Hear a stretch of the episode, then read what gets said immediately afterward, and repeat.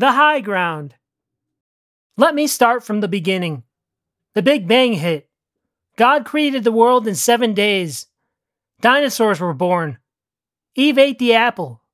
Dinosaurs died. Cain killed Abel. Cavemen wrote on walls. Abraham almost killed Isaac. Gregory Smalls discussed the connection between all of these events at his bar mitzvah sermon. Some of his theories showed his love for God, others showed his disdain. It didn't matter much. He was preaching at a Reconstructionist synagogue, led by Rabbi Julia Schechter, who only considered herself Jewish culturally. It was common to cheer and clap along with the words spread to the congregation. Modeling her ways after the Baptist Church, some of her critics found her to be more than insufferable.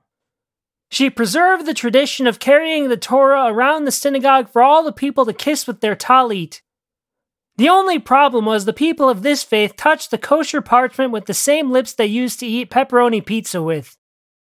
Yes, every ceremony began with the breaking of the pepperoni pizza. They bought them from Lazy Susan's, the worst pizza place in town.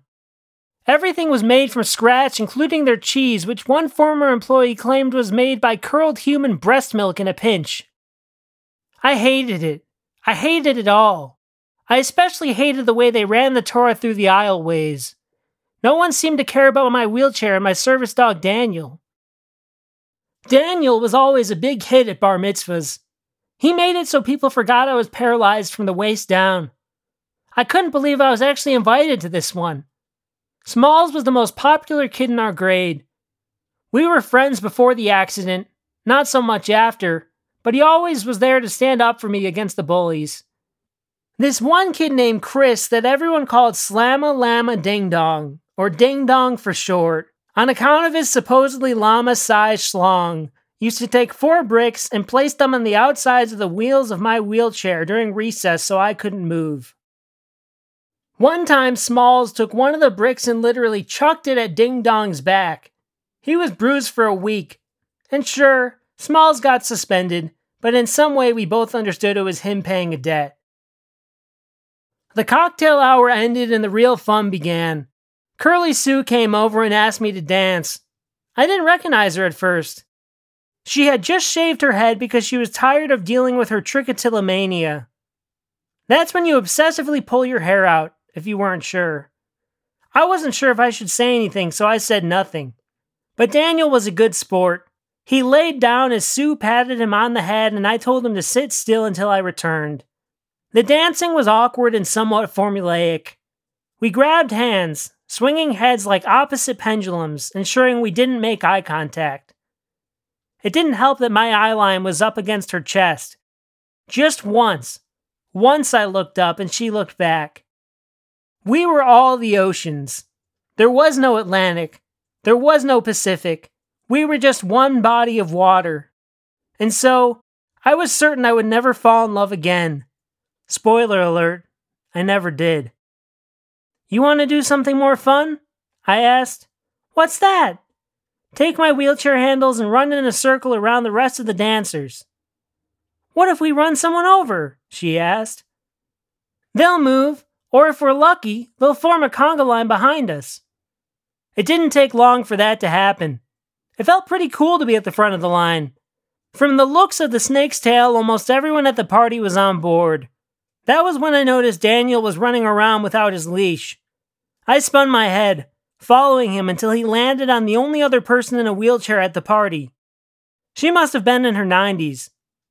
Somehow I thought he was just confusing us until Daniel began humping her leg. He went from old lady to old lady humping all of their legs. The women screamed and cried for help. Daniel ran over to me and the conga line stopped. Smalls' mom, Kathy, ran over to the DJ and grabbed the microphone from him. She looked down straight into Daniel's eyes while he whimpered. You're out of here! she screamed. Most of the party hollered. Curly Sue backed away. He's just a dog, I said. He didn't know. Oh, he knew, she called. He's a trained service dog. He knew. But he's neutered and everything. He's just a dog. He's never done anything like this before. Did anyone feed him chicken? I asked. He goes a little crazy on chicken.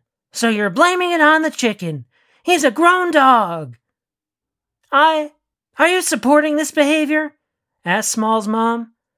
I'm sorry on Daniel's behalf, okay? I'm sorry. He's just a dog. It's just what dogs do. Just what dogs do? The crowd gasped. Smalls' mom dropped the microphone and ran over to me. She leaned in close to my ear so only I could hear her.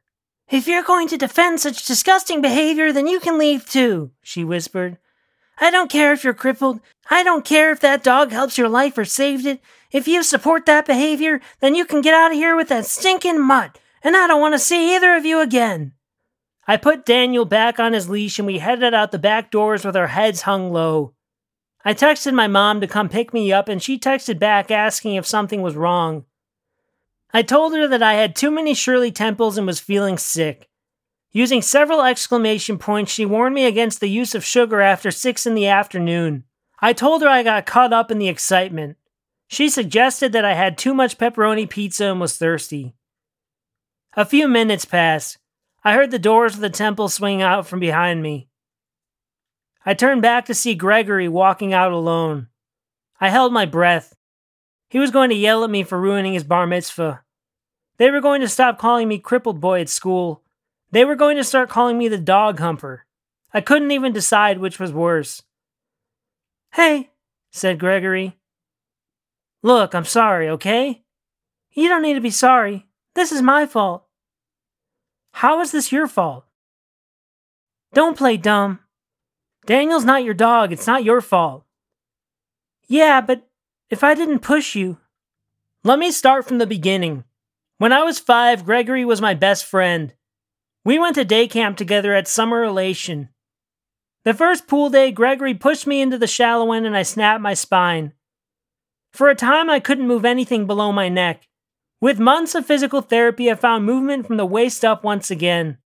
Y2K passed. The Twin Towers toppled down. The United States went to war with Iraq. Barack Obama became the first black president. Daniel humped a bunch of old ladies at Gregory's bar mitzvah. I'm not sure if any of this is related, as I don't believe in the butterfly effect, but I do know this. God told me to push you in, said Gregory, just like he told Abraham to kill his son. So has God blessed you for following his command? I wondered. I don't know, he said. The psychiatrist I'm with put me on so many medicines when I told him I can talk to God that I can't talk to God anymore. Gregory burped. I could tell something came up and he swallowed it back down. Do you think Lazy Susan's really makes their cheese from breast milk? he asked. I wanted to answer, but my mom pulled up with the van. She yelled out the window to wish Gregory a happy bar mitzvah and said it was nice to see the two of us together again. He put his hand on my shoulder and smiled. I could tell he actually found some joy in talking with me, as brief as it was. I got in the van with Daniel and watched Gregory walk back inside. That was the last conversation we ever had, though he sent me a nice text when Daniel died. The Big Bang would always be the universe's greatest catastrophe. That is to say, birth is a greater hindrance to life than death itself. But nothing ever hit me harder than Daniel's death. Nothing ever will. The High Ground is a story that comes from so many different places. Uh, I guess some of it's based on my own bar mitzvah, where my Torah portion was about Abraham killing Isaac or going to kill Isaac. And I had a pretty sacrilegious sermon talking about how could God exist if this was real. I mean, I love Philip Roth, so how could I not write something that's poking fun at Jews just a little bit as a Jew myself? Um, what else? Oh, this story is also a social commentary on something, but I'm not going to tell you what it's a social commentary on. You can decide that for yourself or figure it out for yourself.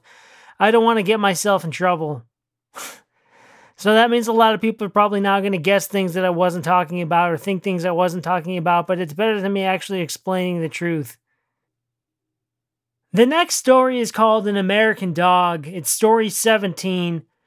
I'm going to be completely honest with you. I don't remember what this next story is about. I remember why I wrote it and I remember when I wrote it, but I don't remember what happens in it. So it'll be a surprise and fun for all of us when we listen to it up next. An American Dog, number story number number 9, number 9. No, story number 17. Thank you for listening.